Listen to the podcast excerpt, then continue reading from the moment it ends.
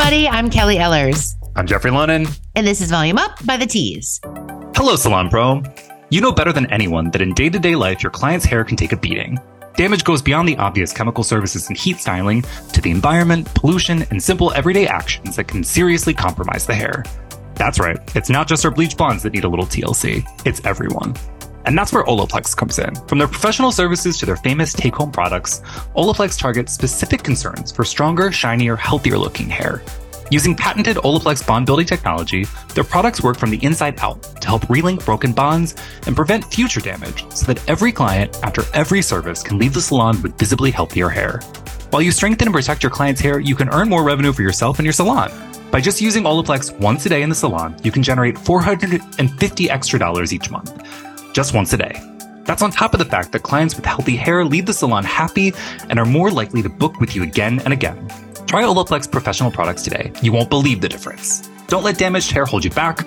Go to pro.olaplex.com or the link in the show notes to learn more and get certified. Get ready to transform your client's hair and confidence with Olaplex. Looking to make an impact and strengthen the professional beauty industry? Hoping to make the industry thrive and grow for future generations? Join the Professional Beauty Association's 2023 Executive Summit on November 13th and 14th in Phoenix, Arizona. The PBA's mission is to provide exceptional experiences and a connected community to beauty professionals across the nation. At their 2023 Executive Summit, manufacturers, distributors, salon and spa owners, and industry leaders will come together to connect and collaborate. Connect with those in similar positions as you. Work with thought leaders to utilize consumer and salon insights, forecasting, and visionary thought to unite, inspire, create change, and spark innovation. Head to probeauty.org slash executive dash summit or the link in the show notes to get your ticket while you still can. This is an event you simply don't want to miss. So we're here. Halloween happened. It's in the past, but man, oh man, I got to tell you, the views on your gram Oh my God. and your girl's outfit and the hair created by your lovely wife is Yes. true talent. I've got props. Um, this is maybe going to make it onto Instagram. I have the hair piece in question Yes, that Kelly's referring to. it's Elsa's hair, right? Elsa. Oh, oh no, no, no, no. Oh, Different princess. Sorry. It is Rapunzel. this is dummy. Tangled. Yeah, no, I guess we're out of the Elsa phase, All right. which thankfully, because those songs, you know, earworms. Yeah. Um, yeah. So my my wife made a hairpiece hairband from lots of yarn, lots and lots and lots of yarn. I mean, was there yarn left at the store Uh, that- mm, oh, when she left? great question. Great question. um, we were down to the wire. We were applying. We she was applying um, false flowers with hot glue to said hair thing. It, yeah, which my It's a piece. eldest daughter wore for approximately 10 minutes before stripping off her head and saying it was too hot. Mhm. But, you know, Yeah. we've got the memories, we've got the pics, as you said. we did it. We did it. Listen to me. We did it. Yeah, we did it. I, I viewed your Instagram. That's it. We. um, you had some exciting Halloween updates as well. Oh, I did. A bruised banana, as it were. Yeah. So turns out my youngest went as a banana, Yes, you do. which I'm like going back to the basics. Yeah. I love this a lot. Classic. Well, there was a little incident on the recess playground basketball court, if you will. he happens to be a great basketball player. Someone was guarding him and just shoved him sort of on accident, and the ankle went over. Uh, And so we went to the ER, literally, Jeff, in the banana costume. Yeah. He strolled right on in limping.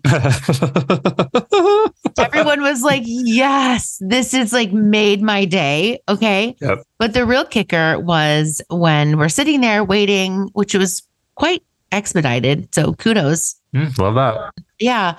And the doctor walked in, just tickled pink, and he goes, So, did you slip on your peel? I mean, kudos to them. He needs to get paid more. Yeah. Whatever. He's a comedian What an opportunity. and a doctor.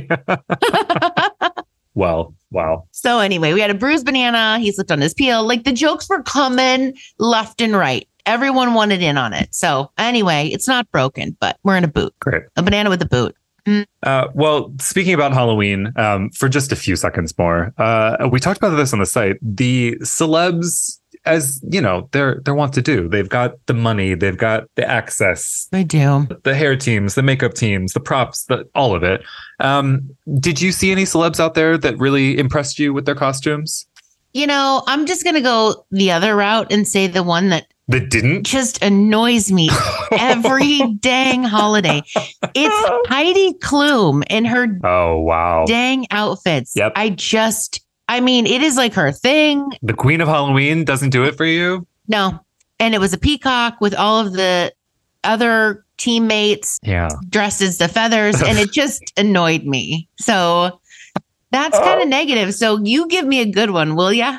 um yeah okay so I, I i find that i can't get enough of when celebs do this like weird cosplay thing Okay. like i think it's so strange that it's like a cultural norm where it's like these people dress up as other fan like I know. but that said i was really and i know this is controversial because people don't like her right now ariana grande Mm, doing showgirls yeah.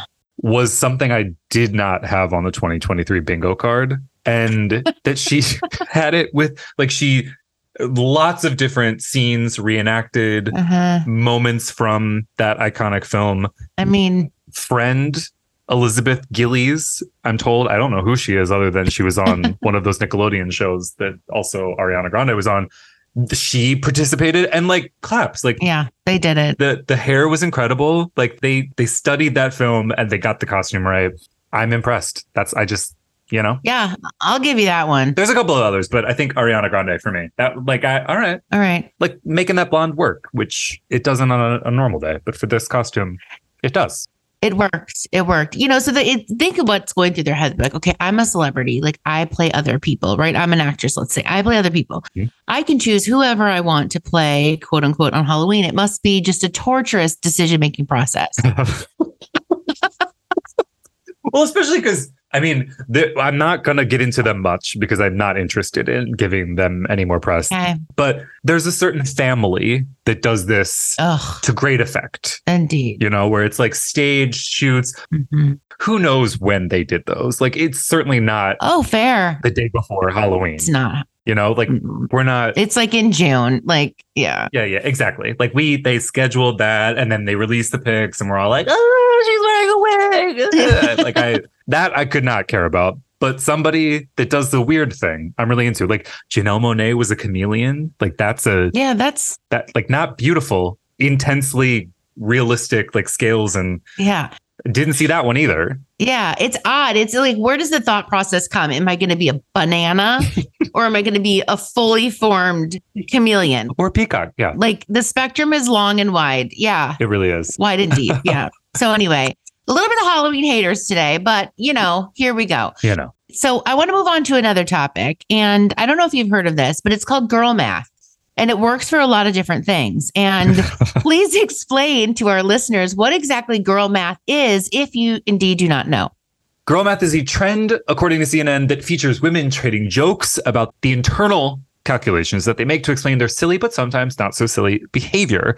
Less math, as they say, than an internal feminine logic, often opaque, but always amusing. Um, some examples, and maybe these resonate with you. Uh, timing your hair washing so it lines up with weekend plans. I mean, who hasn't been there? 100%. That's me, boy math, too. That's a dang no brainer. Yeah, no brainer. um, spending enough to get free shipping because otherwise you're losing money. Oh, okay. I mean, if you get free shipping, All right. it's free, It's free. right? Like that. Mhm. Apparently, an an example of girl math. Um, recognizing that if you wear a cute outfit but no one important saw it, you didn't get a picture. You didn't wear that cute outfit, 100%. and therefore you could. Yep. Okay, all right, all right. This that one resonates. I love that. um, planning an evening around a reservation and walking back through every step of your routine so you can figure out when Hmm. you have to start getting ready. The answer to this equation is always earlier than one would think, hmm apparently. Apparently. Is that girl math? Yeah, for sure. Okay. It's like, oh my gosh, it's 3.15. I've got two hours. Like, it's going to take, yeah, we're doing it every time, even for work, like every day. Do you have any? like, I, I do this every day. Yeah, this is, you know, again, girl math commonplace. Um, other girl math examples that you can sort of trot out from your own experience as a adult woman? So, yes, I've got one just right off the tippy top of my head. So, I really like it when people will just slide a couple hundred dollars into my Venmo Hmm. because that's free money, right? And so then I use that on things like my eyelash extension artist, who's fantastic. Hmm. Prefers Venmo. So I'm like, I've got like I've got this balance. four months of fills right here, baby, sitting in my Venmo, just waiting for you. So that's my Venmo is top example. Yeah. It's, that's perfect. Yeah, that money doesn't count. and the best part, the best part is that $300 came from a friend of mine who actually um, was going to Venmo my husband, but instead I was like, can you just put it in mine? So it's double free. Wow. Look at that. Yeah. So there you go. I mean, that math is mathing. I love that. Yes, not a math major in any way, shape, or form. So girl math is really just checking all the boxes for me. all right. Moving on. On our last episode, I talked with Epres founder Eric Pressly. Eric first discovered his talent for innovation while pursuing his PhD in materials science, working on everything from developing life saving pharmaceuticals to inventing the bond building category in hair care. Now he has created Epres, the future of high performance hair care. Powered by Pressly's cutting edge chemistry, Epres is dedicated to creating scientifically advanced hair care solutions in patented, professional grade formulas that are easy to use, easier on the environment, and truly perform. Make sure you subscribe, rate and review, and follow us on Instagram, Facebook, Twitter, YouTube, and TikTok at Read the Tease and send in questions to volumeup at thetease.com. This week, we're talking with Leslie Roste, RN. Leslie is the Government Affairs Vice President for the Future of the Beauty Industry Coalition, FBIC. After leaving nursing, she began working in the professional beauty industry as a subject matter expert on infection control and public safety. She has written many articles and spoken to audiences large and small on infection control and chemical safety in the work environment and specializes in the salon and barber industry. She's very involved in the current discussion on occupational licensing as it relates to health and public safety in the professional beauty industry. And Leslie has worked with cosmetology boards in over 30 states on the revision of infection control rules and required curriculums consistent with current science and occupational trends. This one is going to be fascinating. So get ready to have your mind blown by science. All right. Next up for me, I want to talk about industry waste. So I was on the phone with an incredible company called Glow Recycling. Check them out, glowrecycling.com, a couple weeks ago. And we were just talking about the immense waste that the beauty industry creates. And it's actually quite, I don't want to just dumbfounding the right word, but it's a lot. So, you know, that's the salon professional space. And then you also think about the consumer space too. So, you know, we've estimated from a marketplace.org article that about 80% of purchased beauty products aren't actively used. And you've got to think about that, you know, once we leave the salon or we, we leave the store, are we using those products to the end? Are we throwing them? Are we dumping them? Are we recycling them? And so there's a lot of chatter around this within the industry right now. Justifiably. I mean, I'm guilty of not Totally. making the use of my products. Um, but I try to recycle, try. But couldn't we all do a better job? Um, so yeah, such an interesting topic. I mean, uh, we've talked a lot about even on most recent podcasts, hair being used for Environmental cleanup. absorbing oils. Right. Yeah, exactly. Like there's so much that can be done. It's just a matter of who's who's doing it. So it's encouraging to hear that people like Glow Recycling actually are committed to making a difference. So looking forward to seeing more like Glow Recycling and others take up this charge of doing better, um, because this is clearly a huge, huge problem uh, within the salon professional and beauty industries largely. Indeed. All right, well, let's talk about things that are trending on our site. Our editorial team has been hard at work this week uncovering industry news, looking into trends, and diving into brands that you don't know but should. And here are some of our favorite headlines. First up, a biggie. The FDA is proposing a ban on hair relaxers containing formaldehyde. Here's what you should know. Black women have spent many years advocating for the regulation of toxic ingredients in their hair care products, and at long last, it seems that the Federal Food and Drug Administration, the FDA, may finally take action.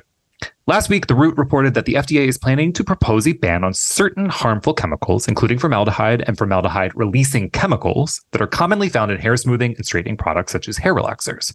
For anyone not aware, formaldehyde is a colorless, flammable, and highly toxic gas that can cause respiratory problems when inhaled, sprayed through the eyes, or absorbed in the skin. It's used in a variety of household products, from cosmetic to medicines, and is linked to an increased risk of certain cancers.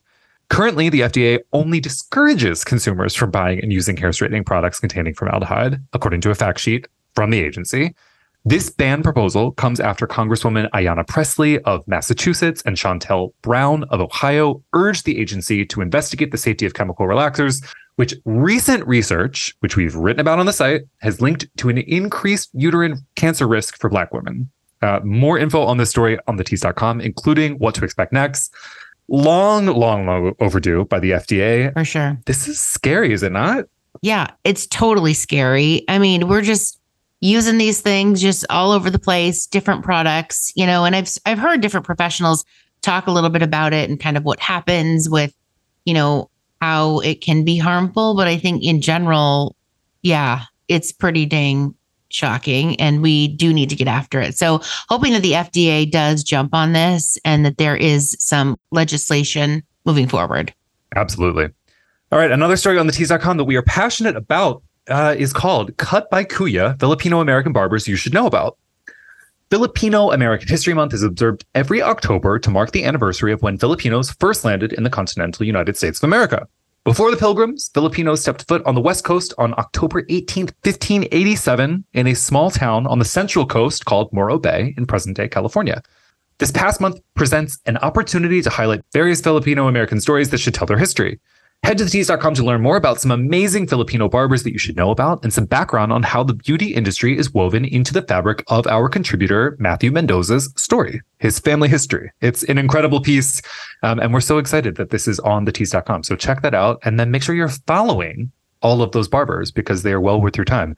The question I've got for you, Kelly, yeah. because I had no idea, um, and shout out to Matthew for making this happen. Did you realize that Filipino immigration was happening as early as 1587?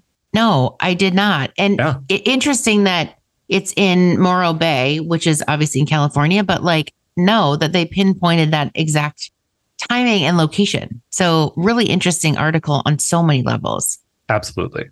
Shout out to Matthew Mendoza. Thank you for that piece.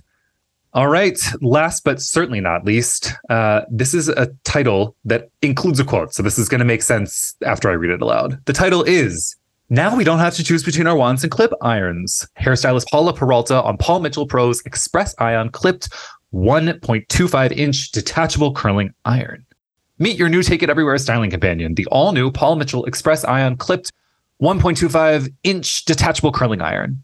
While the extended 1.25 inch barrel makes styling hair easier than ever, it can also be detached and packed compactly into its storage bag. Get perfect lasting curls anytime, anywhere with this detachable design and built-in dual voltage for worldwide use. You just need to use your plug adapter. With its premium ceramic barrel, this professional curling iron heats hair evenly for fast results and incredible shine. Adjustable heat settings up to 410 degrees Fahrenheit allow for the perfect heat for any hair type. The Tease talked with Emmy Award winning stylist and editorial director for Paul Mitchell, Paula Peralta, to get an insider's perspective on the new Express Ion clipped 1.25 inch detachable curling iron. Head to thetease.com for more insight into the tool as well as her styling tricks and tips. Detachable design for a curling iron. What? Yeah. Honestly, as you were reading that, and I'm thinking in my mind, like, this is quite a category innovator. Why haven't we thought of Yeah. Why? I mean, why haven't we thought of this yet? If it can happen, why not? I mean, shout out to Paul Mitchell for making this a reality. I mean, it's a no brainer. And I mean, Paula talks all about the usefulness of the product for the hairstylists, especially those that are traveling. So, I mean, what did you think about this? Yeah, it's incredible. I mean, I love the versatility, right? Think about, you know, the future innovations with that too. Is it a styling brush, different barrel lengths, yeah, I mean, I love this. I think there's endless possibilities. I love that it's compact and just goes back into its little travel case too. So, Paul Mitchell shouting it out over there on the product category innovation. Love it. As always, so much going on at thetease.com. Thank you to our hardworking editors. We are proud to publish stories that salon pros and consumers care about. Next up, Jeff's interview with Leslie from the Future Beauty Industry Coalition.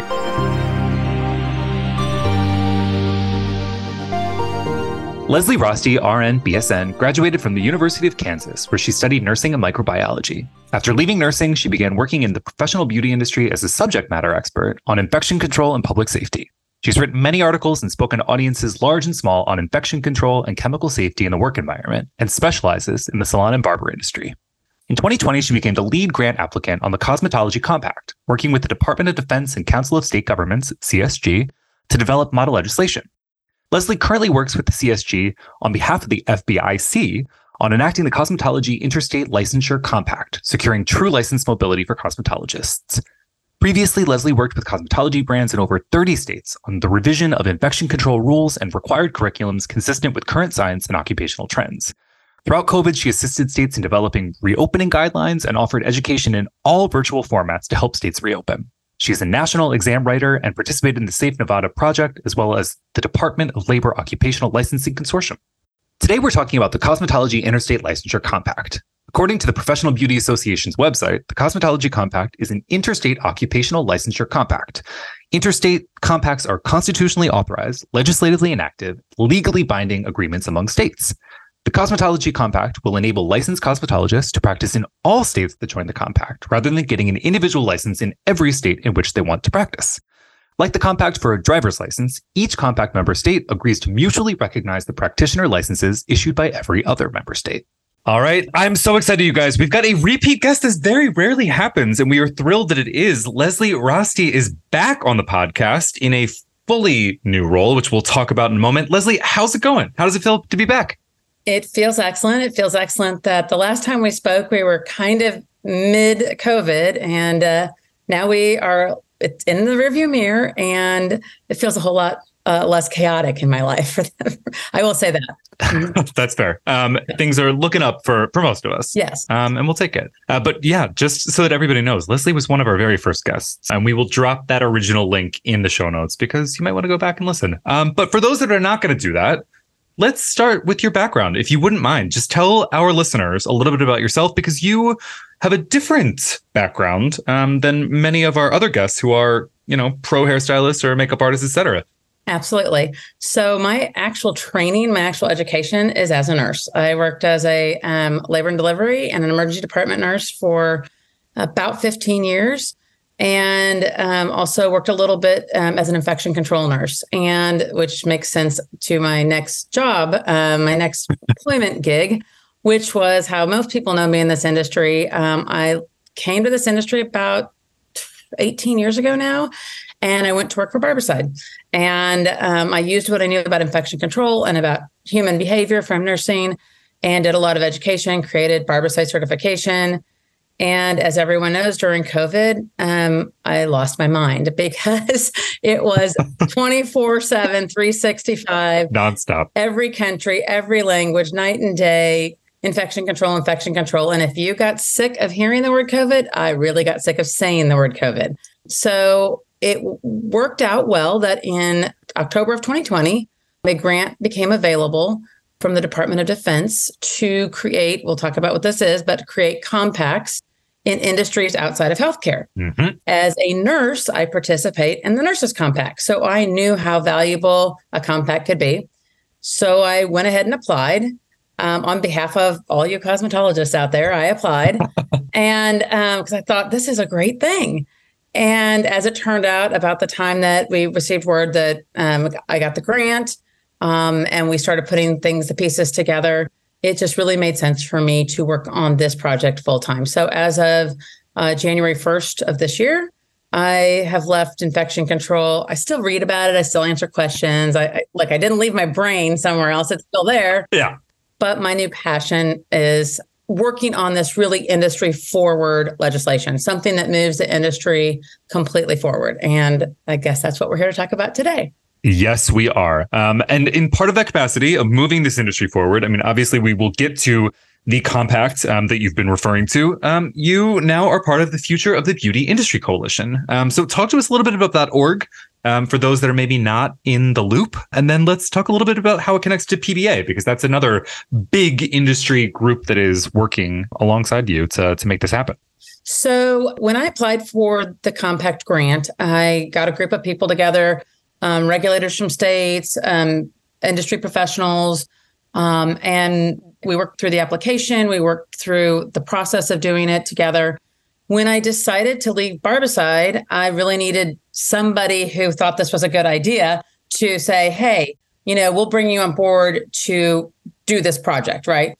And the Future of the Beauty Industry Coalition is a group of companies. It represents a group of companies who ha- have a footprint in more than one state in the beauty industry. So they may have salons in five states or 10 states or all 50 states. They may have stores.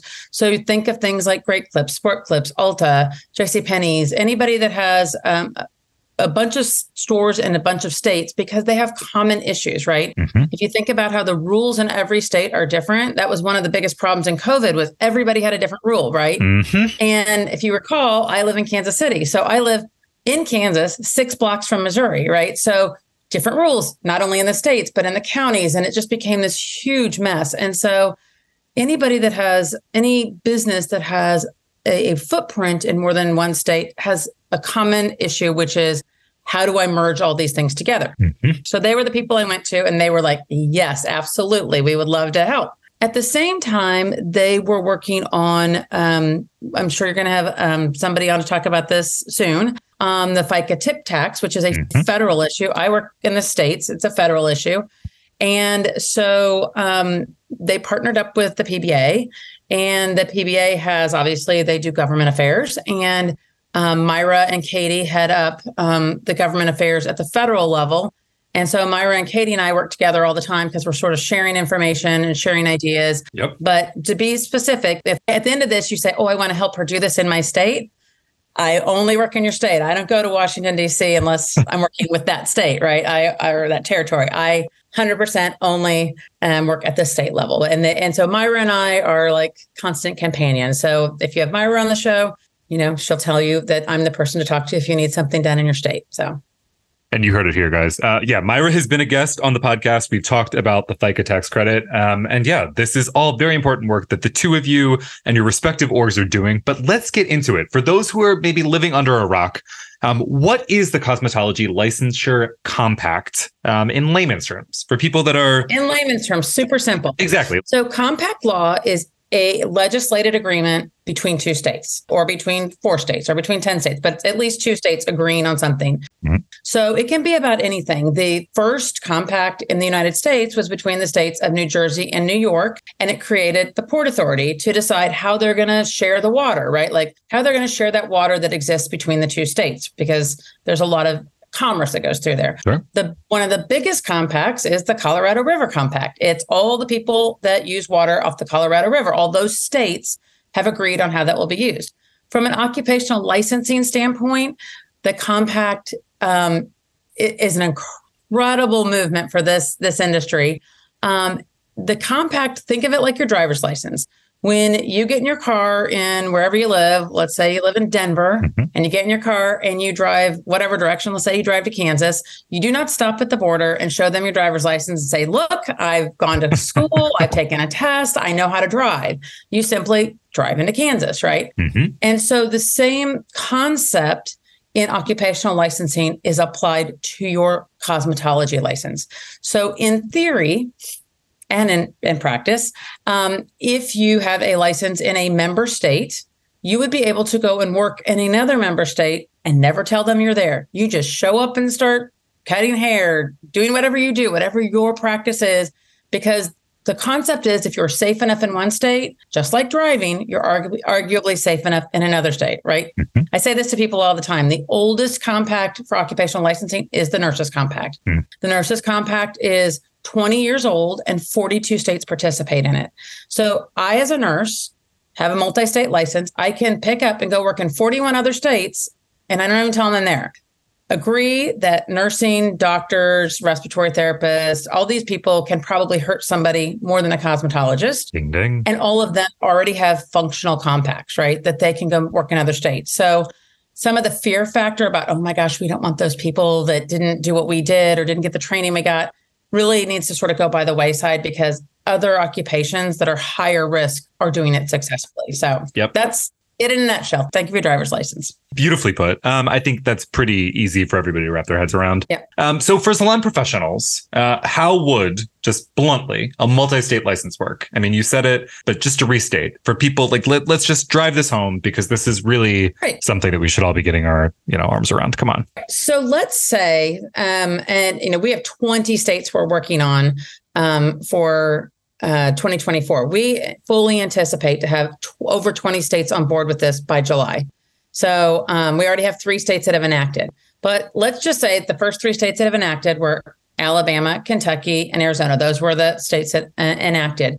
And we only had the legislation available January 3rd of this year. So that was pretty good to get three states enacted. We still have two active bills, one in California, one in Ohio.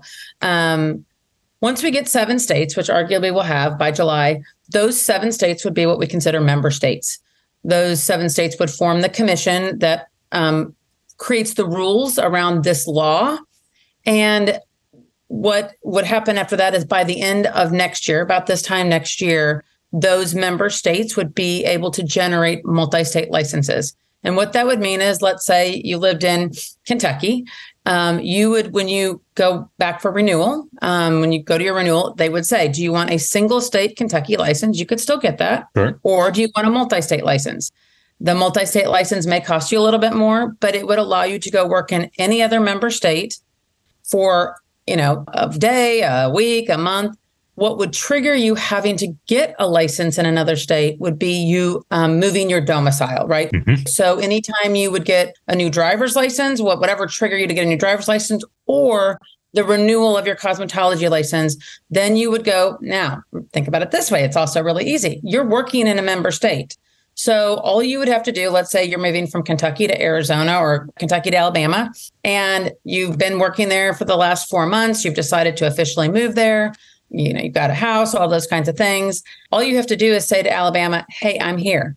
I'm here, and I want a new license in Alabama. Don't have to jump through any hoops. Alabama just gives you a new Alabama license, a multi-state license. So it's really fairly simple in that aspect. So I mean, this is incredible. Uh, so uh, I'm sure welcome news to a lot of us who are contemplating or already doing some of this working across state lines. And I mean, this shores up the whole process, um, Yep. brings it, you know, into light. And as you said, helps to elevate this industry, um, give some flexibility uh, to folks that are maybe feeling the squeeze of, of not liking their current situation.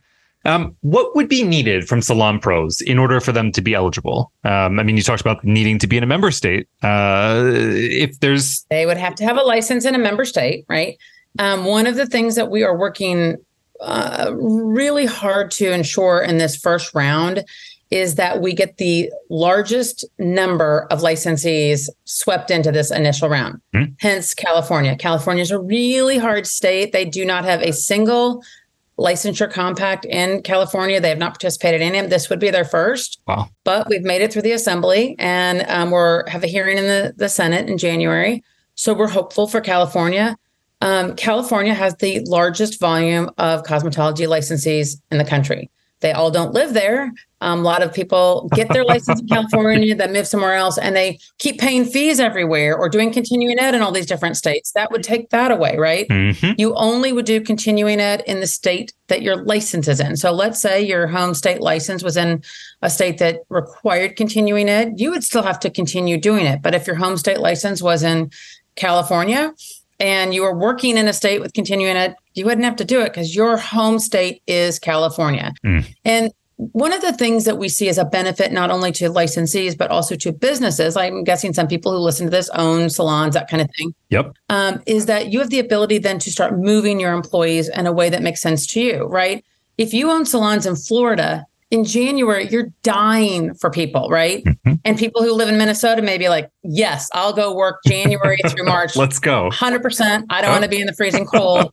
and that's a win win, right? The people in Florida get somebody for those months, and you don't give up your business in Minnesota. You don't give up your job there. But also think about like the people that I work for that have salons in all the states, for example. Mhm. They want to move a manager to go open a store Exactly. or there's a store that has an issue and it's right across state lines. If you look at a map, I think you would be shocked at how many big cities sit on literally, you know, on a state border. The Cincinnati airport, Cincinnati, Ohio, is in Kentucky.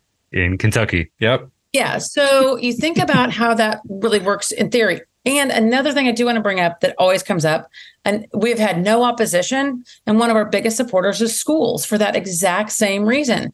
If I have a school on the Ohio side, you know, and, and there's people from Kentucky that want to come to my school, I want to make sure that when they graduate from my school, that they can go back and forth between these two states easily, right? Mm-hmm. So, one of the things that it really does help is for those border cities, and there's a lot of them. It's shocking. So, we are picking states like, for example, we got a bill in New York. We're running a bill in New York this year. So, now we have one in New Jersey and in Pennsylvania. Makes sense. And then West Virginia came, and you know, you just start building like a little footprint in each of really basically the corners um, of the country, and then we'll start moving inward. What about Maryland? As a Marylander, I'm hoping Maryland, we have a legislator, and so we actually we have somebody, and oh, great. um, we won't know until you know bills are introduced in January that for sure we have a bill number.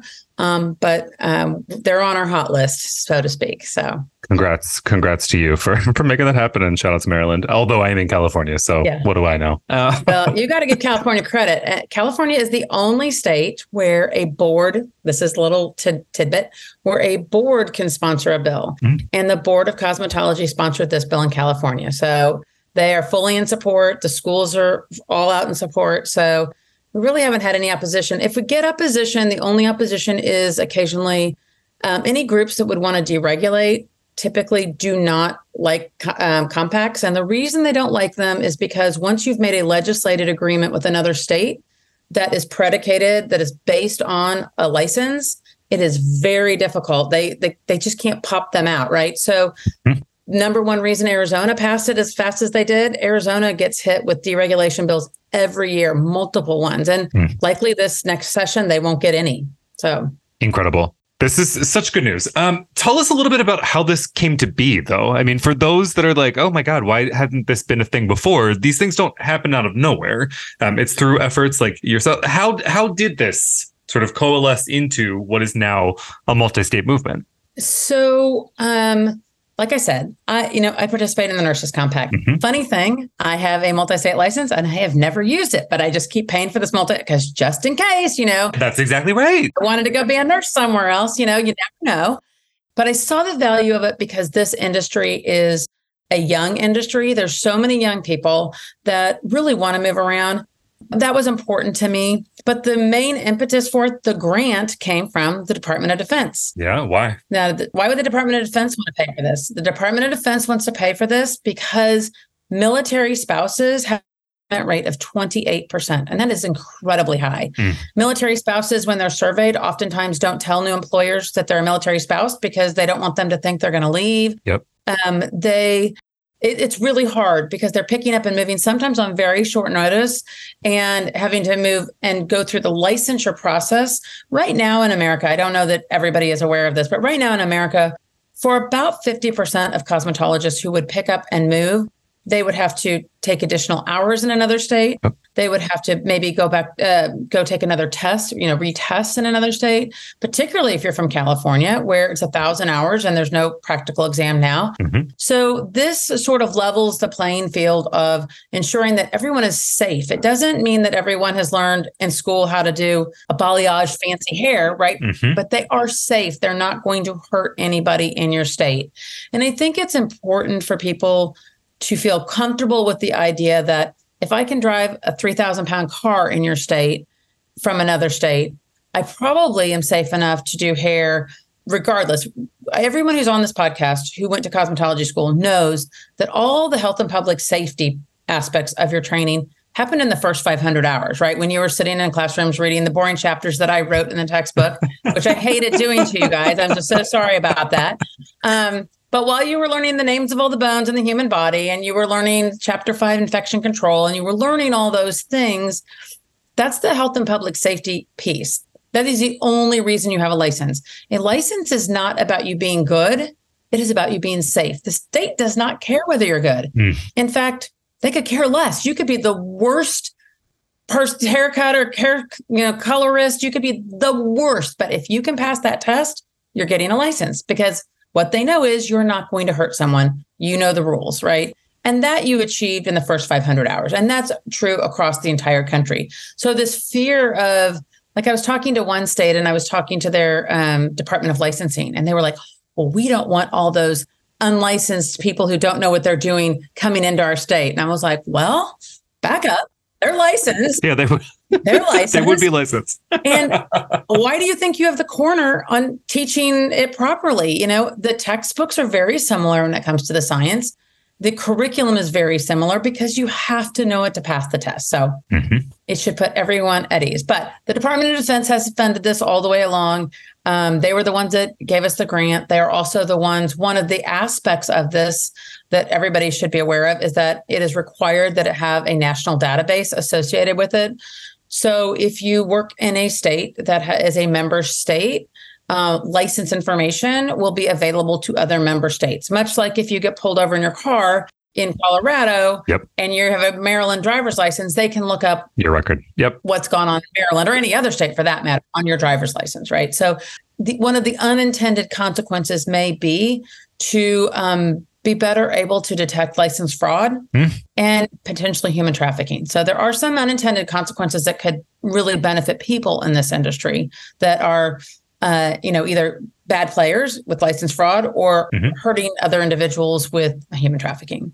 Wow. Uh, important stuff. So thank you again so much for for working on this and and for providing these updates because I think you know people are maybe not aware or not as aware as they should be. Yep. Um, which brings me to my next question, which is how the heck do people get involved? Yeah. So if they're in these three states, if they're in these seven, how what is the best way for a listener that is passionate about this to say like I'm going to do something? Yep. Um, I'd love to to hear from you. So, if you are in Kentucky, Arizona, or Alabama, you don't have to do anything. You just wait. Be patient and wait. But it's happening in your state. All right. Um, and there's a lot of other states that I, I know for a fact it will happen in. But what I would say is if people want to get involved, um, I'm sure you can link my email address. Gladly. And we have a website that'll be linked in there, a cosmetology compact website. They can go and read all about it.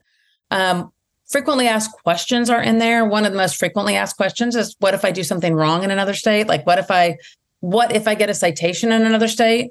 And you would be treated exactly as their own licensees are treated. So if you're in, you know, Colorado and you get a citation on your Maryland multi-state license, if they would fine you, if they'd make you to go do education, all those things you have to do.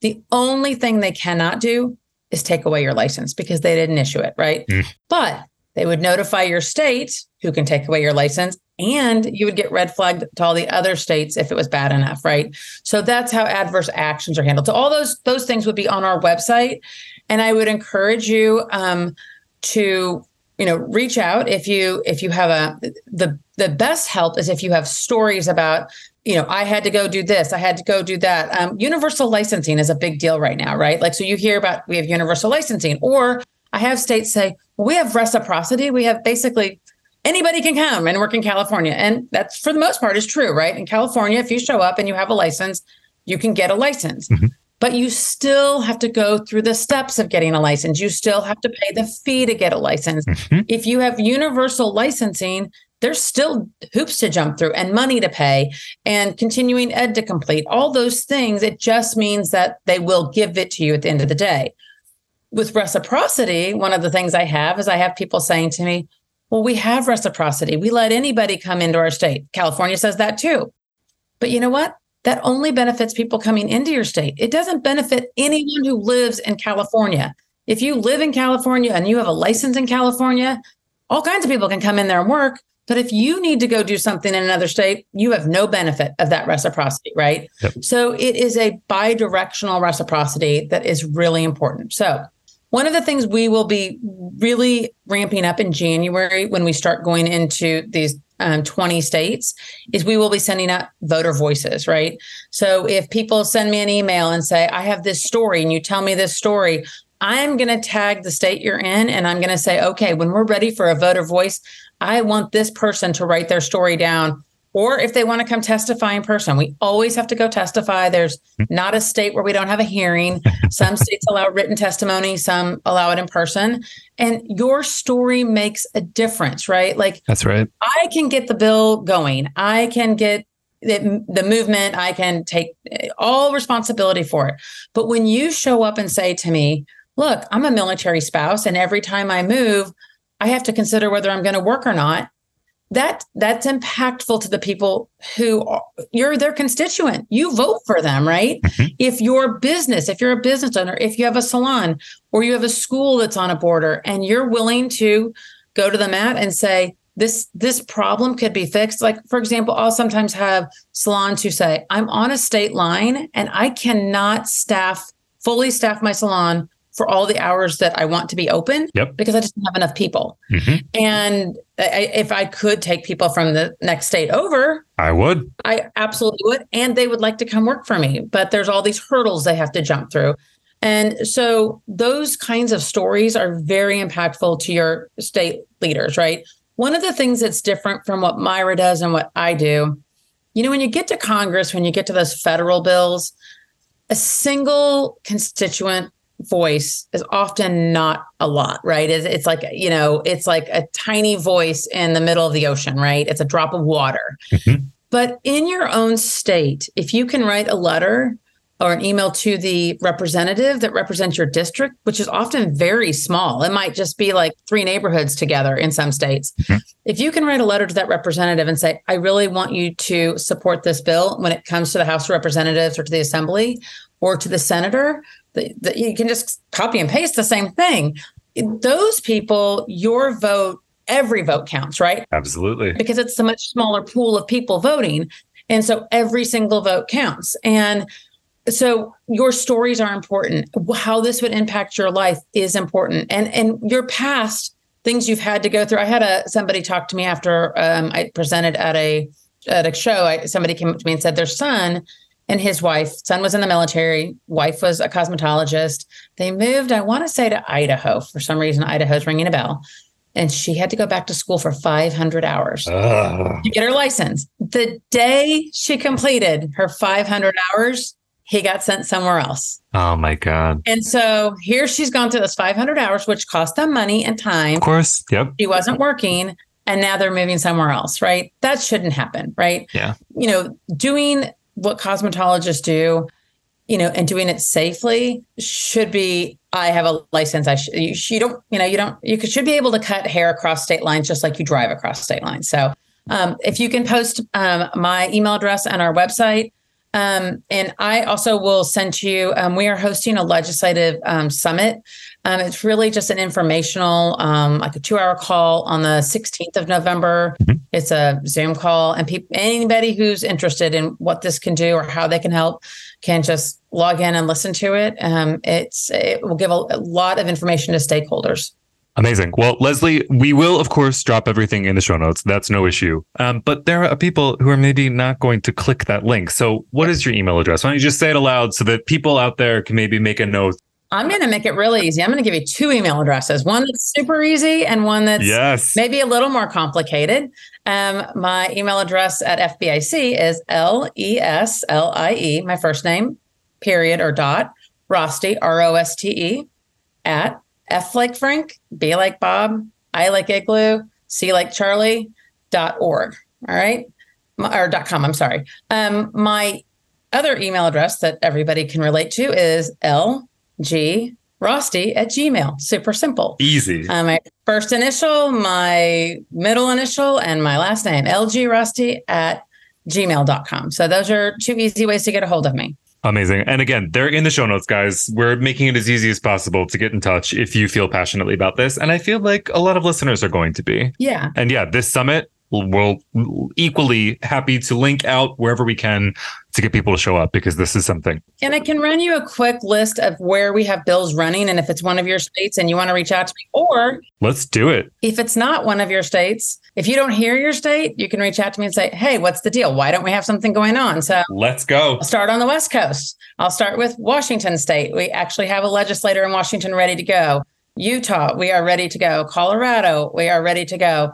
Nebraska, we could use a little help if you're from Nebraska. We have a carryover bill, so we could use a little help in Nebraska. Um, we could use a little help probably at some point in Indiana.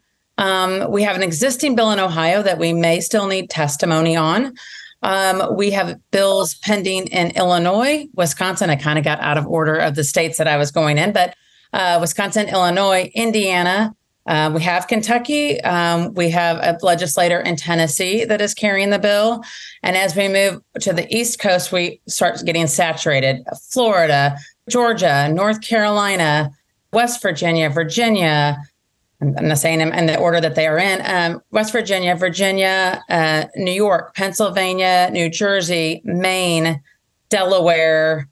Am I forgetting some states? Maryland. Um, might have forgotten one or two states in there, but I think I've got a, a good smattering of all of the states that we're working in.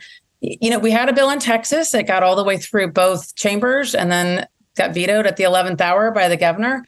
Still could get through one of their special sessions. But if we were to get uh, California and New York, we would represent 50% of all people who could hold a license in the United States would have a license in a member state because the numbers are so high in both of those states. Incredible.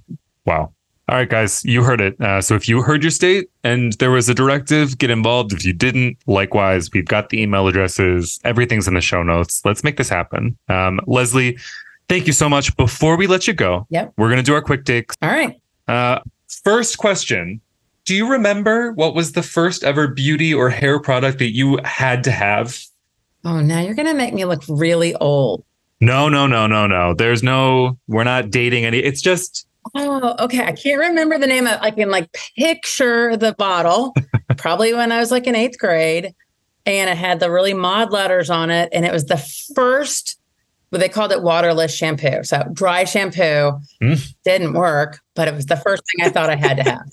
And it also doesn't work on my kind of hair, just so we're all clear. So there we go. Yeah. There we go. I mean, you know, marketing is always working. It's magic. Um, are you superstitious? And if so, about what?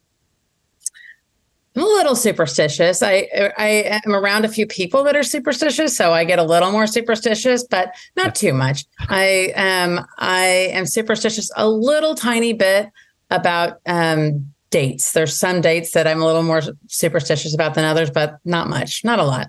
Okay, that's fair. Again, woman of science, we understand. Um, but all of us are a little superstitious. Yeah. Um, who would play you in a biopic about your life? Oh, well, see now, do I get to pick the person I want to play me because Absolutely. Yeah, this is dream casting. This is I want to think I look like them or no no no. It's whoever however you think this person whatever that actress, actor, make it happen.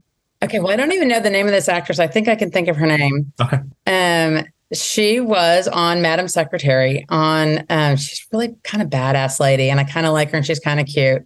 And um, can't remember her name. I'll think of it. Okay. But um, yeah, I think she's about my age, so it's a good fit. And she was the Secretary of State, so I'm like, all right, I, I can go with that. All right. I love it. Why not? Let's make this happen. Um, I could actually see a biopic in your future. So maybe Téa Leoni, the actual lead. There we go. Téa Leoni. There you go. That's her name. And I think she has she has like great style, great hair, and she's kind of sassy and she gets things done. And I would like that to be somebody who represents me. So I see it. Makes sense. Um, what do you consider to be the ultimate comfort food? Oh.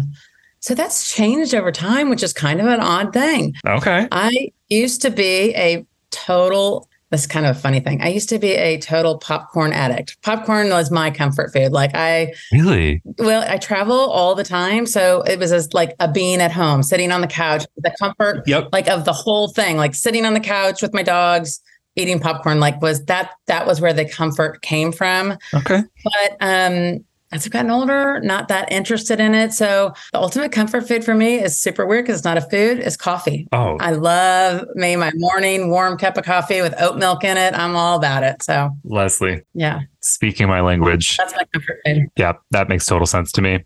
Uh, okay, so uh, we've talked a little bit about this. A lot of our listeners and guests on the podcast are hair pros. Um, and, you know, a lot of us are product junkies. So we all are all interested in knowing what everybody else is using. So that's what the spirit of this question is about. Say that you're on a deserted island and can only bring three products with you. What are you bringing? Do I have electricity on my island? You've got electricity, you've got food, you've got shelter. We are good. Like it's, we're not worried about surviving. Okay, so three beauty things I have to have. Yes, please. have to have a flat iron. Okay. Does it? Is it? Does it have to be all hair? No, no, it's just three things that you could not live without that are not like actual sustenance. Okay, I have to have a flat iron and a good one, not a, a crummy one. Okay. Because I have a little bit of frizz going on. Um, I have to have Sunday Riley, their five star eye cream. I'm all about that five star eye cream. It like makes my whole day. Okay. And Goldwell Color shampoo. Those are my three. Have to. I don't ever change. And, and we don't have to. We don't have to change at all. Um, that's amazing. Thank you so much for sharing these. Leslie, again, before I let you leave, where can people find you? How can they get a hold of you? If you wouldn't mind. I'm going to give you, I'm going to give you it all. Email addresses, I'm even going to give you a phone number. It's my cell phone. Ooh. That is how brave I am. I am going to let you text me or call me. Don't call me names. Don't give me like rude phone calls. No, no, no. Our listeners would never. But I'll give it to you because you know what? Some people are just texting people. They don't want to send me an email. And if you can help me, Mhm. a text will work, right? So email addresses again, Leslie, L E S L I E dot Roste, R O S T E at FBIC dot com or lgroste at gmail.com.